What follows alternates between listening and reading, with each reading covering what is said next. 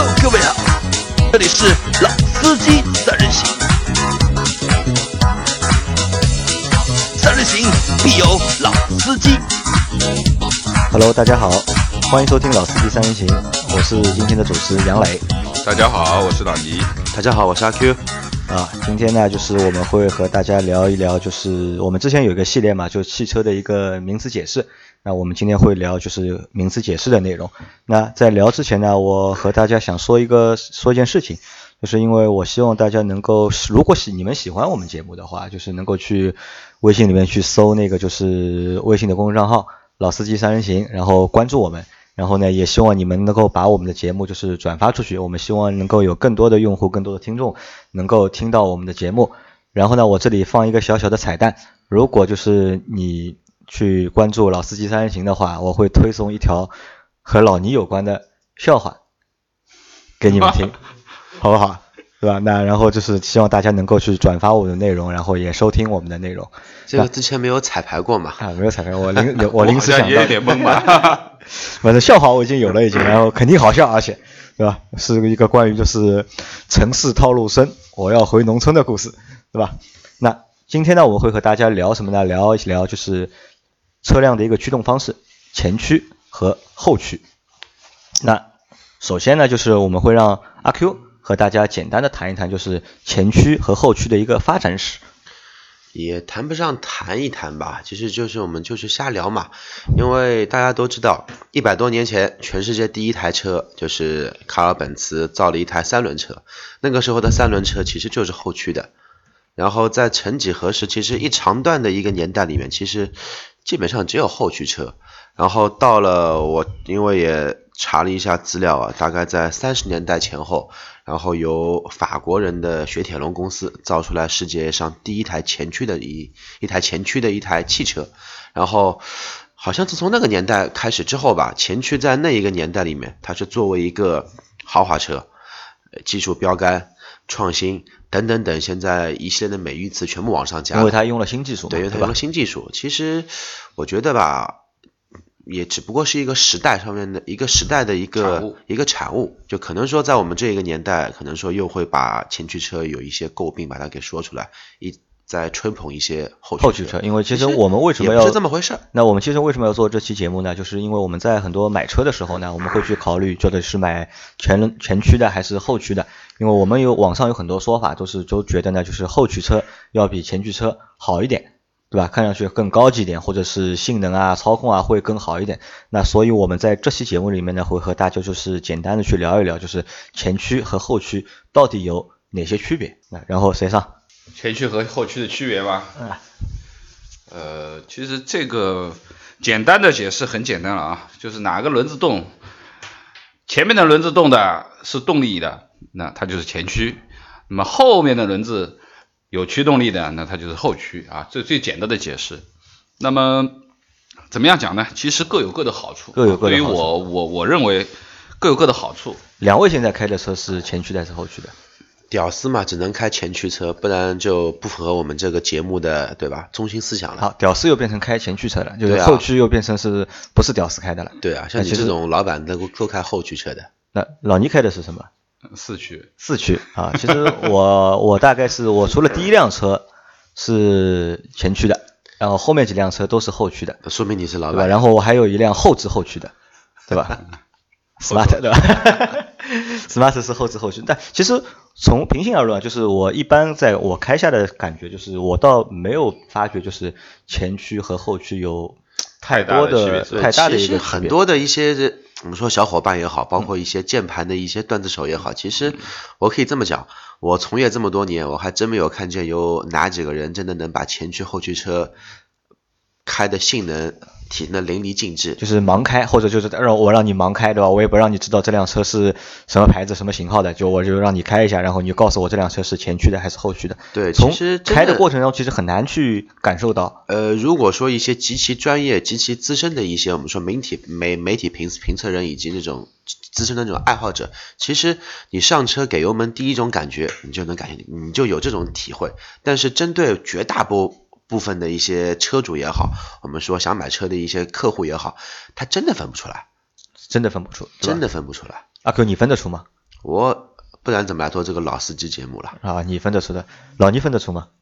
可以。也也可以分得出，对吧？那你先和大家简单说一下，对吧？怎么去你分不出对吧我分不出，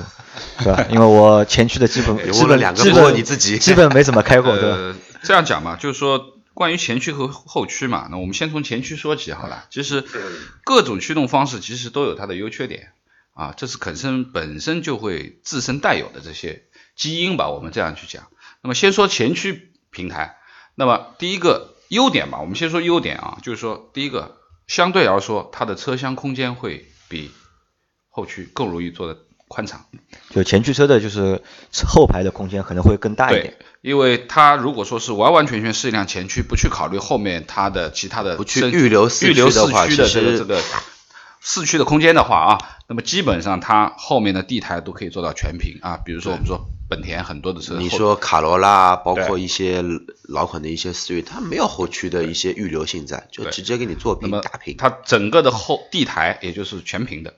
呃，你不会在你的后排里面中间这个座位，你感觉有一个鼓包，两个脚要岔开来坐，对不对？那么这个就是空间上面的一些优势。那么另外一个就是说，因为它前前驱的这个布置的话，那基本上前排的那个我们说的驾驶位这一块的空间也是要比后驱来的来的更大、更宽敞的啊，这是一个。第二个呢，就是说呢，其实前驱车的造价这一块，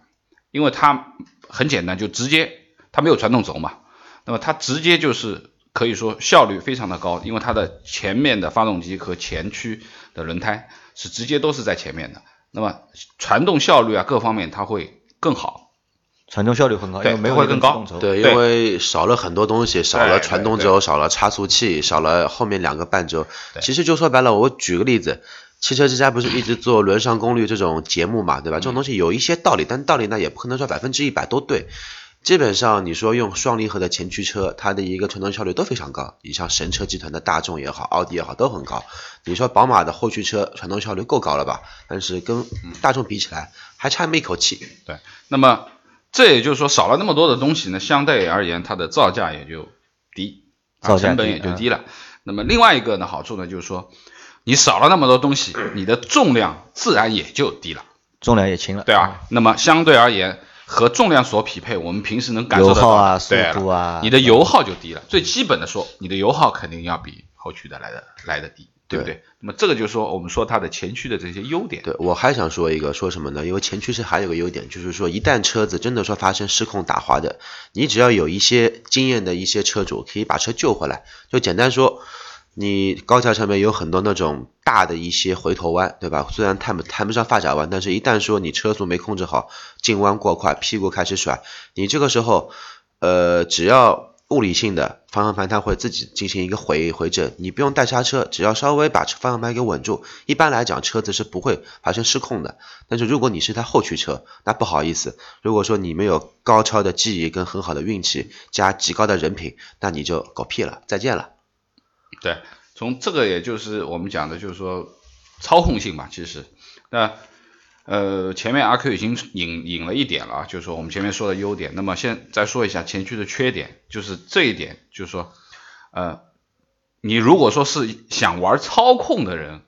那你就不要去选择前驱车了，对吧？因为相对而言，它的操控性肯定是不如后驱车来的好的。那前面阿 Q 说的好像是前驱车的操控更好嘛，好像。呃，我说的是传动效率它是传动效率对，不是操控但是你真的说，如果说一些那种可能说更加注重于性能的一些对大马力的车型，因为前驱车有个物理性能啊。有一个物理极限，在十年前物理极限三百匹马力，在现在这个年代。加入了一些 LSD 的一些这种限滑差速器的一些这种，嗯，还有电子的一个差速锁的这么一些配置，可能说它的理论的一个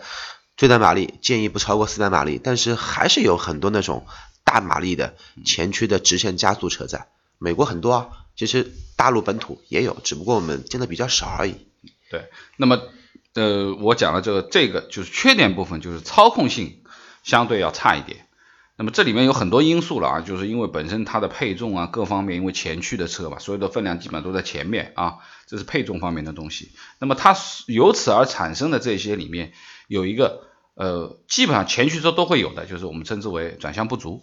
转向不足，对，那么为什么转向不足呢？就是因为你的驱动轮既要完成把车子往前推的这个驱动的作用，同时它又是一个转向轮，对对不对？因为它是在前面，它是要跟着方向机的，那么也就意味着它的驱动和转向这一块都是在一个轴上面的，对不对？那么它可能会造成在弯道里面，就是说你正常的转向的话，可能会转不足，它的转弯半径会变得更大，转弯半径会大，。肯定要比后驱车要来的大得多的啊。就哪怕说，呃，我补充一下，哪怕说一些这个年代二十呃，就是一零年之后推出的一些操控很好的，全世界都公认的一些小车型，像福特的嘉年华 ST 跟福克斯 ST，因为我都开过，操控真的好，但是呃，它的转转换半径也是同级别里面你大到不敢想象的。就车很小，但是转弯半径非常大，对，吧对？操控很好，它也没有它的转向是完全转向过度，你只要车速一快，屁股会马上先飞起来。但但是它但是它转弯的一个半径会非常大，哎对但是 ST 的两个车型都是转向过度，也蛮怪的，也是看调教。也是看调教，那么就是还有一个呢，就是我们讲的就是舒适性比较差，舒适性比较对，因为前面说了这个配重的关系，很多重的分量都在前面，因为它没有后轴，嗯，它也就是说它在后面的话，肯定相对就很轻了嘛，这个车有点头重脚轻。那么这个就是像你前面再问一个问题，就是一辆车交给一个人去开，你会不会能区分得出这辆车是不是前驱还是后怎么区分？嗯，抬头和点头，抬头和点头，就是它起步的时候可能抬头会很明显的这一块。因为头比较重，而且刹车的时候，因为前面更重，它的前面车头的下探啊，它的点头会更加严重，更加严重。那么这也就是我们说的，呃，舒适性啊这一块的东西也不如后驱车。对，那所以就是前驱车的话就比较难做到就是五十比五十的配重，前驱车能做到五十比五十的，如果是完全这个数字的，应该是没有，但是有一些比较接近的，像六十三配四十七这种，还呃六那个那个我说错了，差不多在五十七配那个四十三。这样子的车子，还是有一些，还是有的，但是不多。啊但是它只能尽量往五十上面去靠。那所以说啊基本上我们现在看到就是所有配重靠称五十比五十的都是后驱车，呃，宣传五十比五十的基本上都是后驱车，你像典型的三系，包括之后的 ATS，S，嗯不管是 ATS 还是 ATS L，都是五十比五十嘛。好，那么前面讲了就是关于前驱车的一些优点和缺点，那么接下来也聊一下那个后驱车嘛。那么后驱车它又有哪些好处，哪些不足的？那么一个是前面所对应的我们讲的操控性，那肯定是后驱车好了啊，就是整个我们说你要玩漂移啊，对不对？甩尾啊，那么这些你极限的，那肯定是后驱车更容易做到这些动作啊。那么操控性上面肯定要比前驱车好。第二个，舒适性也会更好，因为前面讲了它的配重比啊，你乘成员的舒适性各方面要比前驱车会做得更好。另外一个，加速性能也会比前驱车更好，因为你的轴在后面，你的动力在后面，在你起步的时候，你会很明显的觉得是非常有力的。一个是推，对吧？对就是后驱的话，一个是拉，一个是推，呃前驱的话就是拉对，怎么说？如果按照数据来说的话，其实前驱车物理加速其实极限也就在五秒上下这样子，呃，除非一些真的说已经改到完全跑直线的，你像中国最速的前驱车一台，广东的一台雨燕，零到一百基本上是两秒，两秒多三秒还不到，但那个车毕竟是个个案，那普遍的一些性能车。最快的也就在五秒上下这样子，你改了再多也就到这个数字，上不上去了。对，那么还有就是之前我们也也讲过了，五菱神车啊，后驱爬坡爬坡啊，在爬坡的性能上面，后驱车一定是有优势的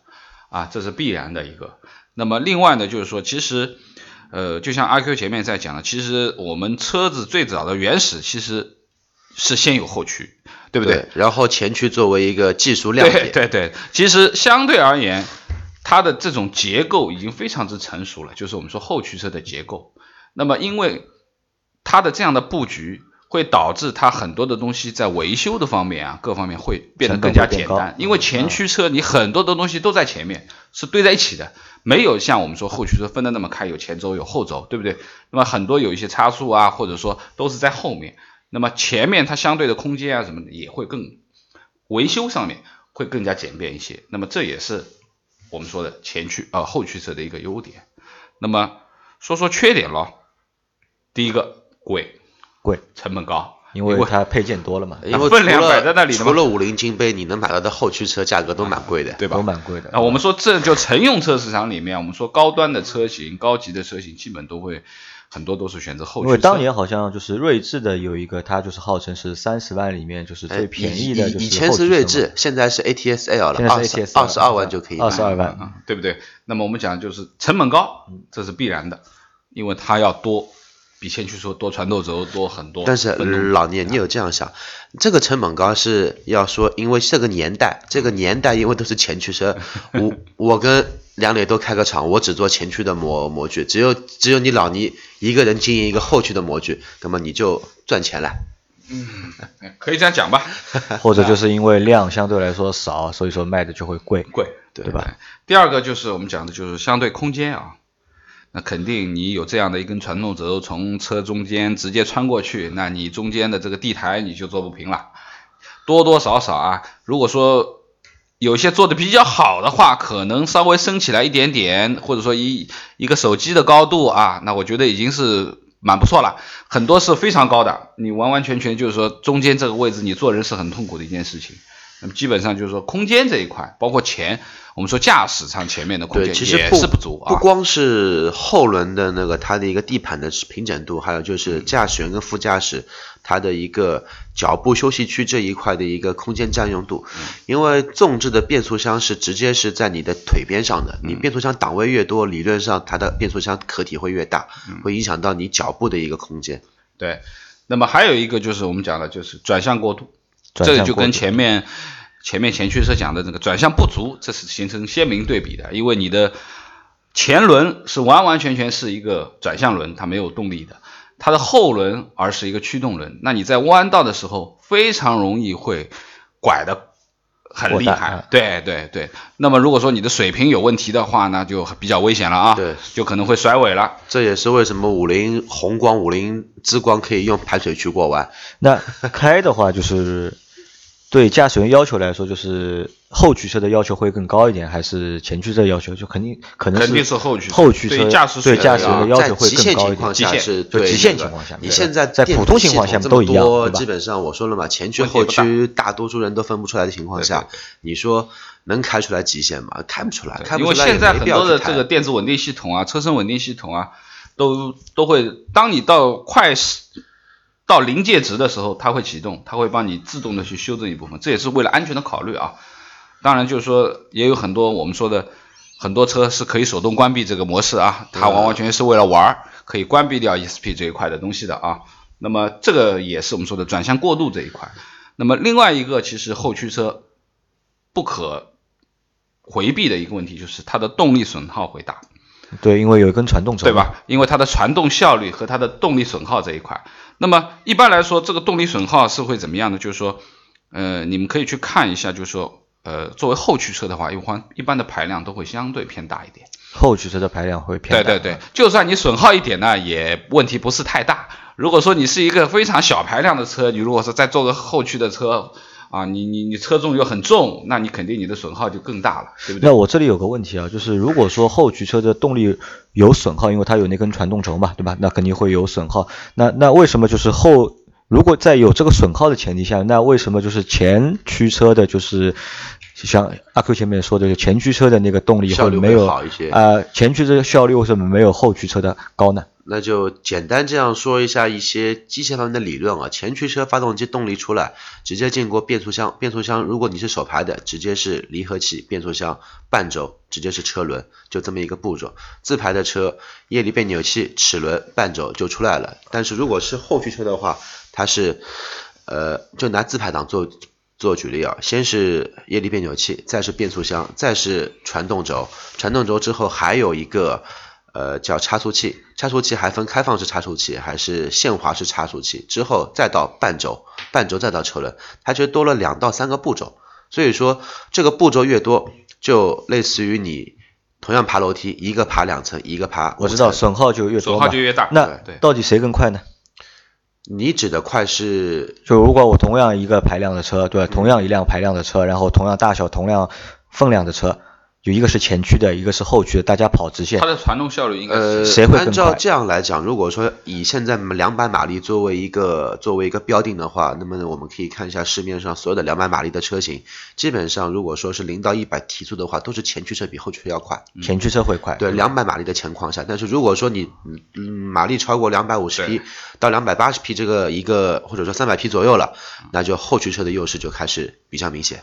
那么我们可以这样想啊，就是一般来说我们在跑高速的时候啊，你会发觉就是说后驱的车可能后劲更足一点啊，跑起来后劲会更足一点。那么这也是说呃前面讲到的就是呃排量的关系。那么同时呢，就是说动力的损耗会给直接的使用者带来的一个负面的东西是什么呢？油耗偏大。油耗会偏大啊，这是肯定的啊，油耗偏大。那么一般后驱的车的油耗一定要比前驱车的油耗要来的大。对，同样排量、同样发动，就是同样排量的动力的前提下，后驱车油耗肯定比前驱车大。对，那么这也就是说我们说平时说的前驱和后驱的一些优缺点吧，可以这样去讲。对，但是我想说的就是说，我们其实也不要过度的去去去去说去吹捧后驱车操控怎么地怎么地好。那么其实顾名思义的 F 一是后驱的，对吧啦？那个还有德国的 V 八大那房车赛也是后驱的。当然，我们也要看一些身边的一些赛事，你比如说中国自己的 CTCC 全部基本上都是前驱车。你说全世界的 WTCC 世界房车锦标赛基本上也是前驱车，也会有一部分在。所以说呢，这个东西。呃，还是看你作为一个消费者，你的自己的定位跟你想买的车的一个定位。你想买台舒适性取向的车，那么你可以去看这个级别内有没有后驱车或者前驱车。如果说你是以性能为取向的，其实就看你的价位了。你预算不够的，买一台呃五菱之光；预算够一点的，可以买一台思域；预算再高一点，那么你可以上台 GT 啊，上台 ST。那预预预算是无限的，那么你就可以不用去考虑前驱车了。嗯呃，另外我觉得在使用上面啊，就是前驱和后驱，特别是在一些特别路况的这种极端情况下面，那我们讲的就是说前驱的好处和后驱呃可能会存在的风险，就前面讲的就是说冰雪路面。北方的一些地方，那你开一辆后驱车其实是蛮危险的啊，因为甚至于说我我我有个朋友原来就是有一辆锐志啊，我记得上海哪一年零八年啊、下大雪的时候积起来了啊，雪灾嘛雪灾那一年，然后我们在他的家里面，呃，在在另外一个朋友家里面玩牌，然后半夜出门的时候，我们我那个时候也开着前驱车，起了步就走了。但是他那辆车在在那个上海泥岗弄堂里面，怎么也开不出来，就干刨地啊，就是起不了步，就是辆锐志，那为什么呢？完完全全是动不了的。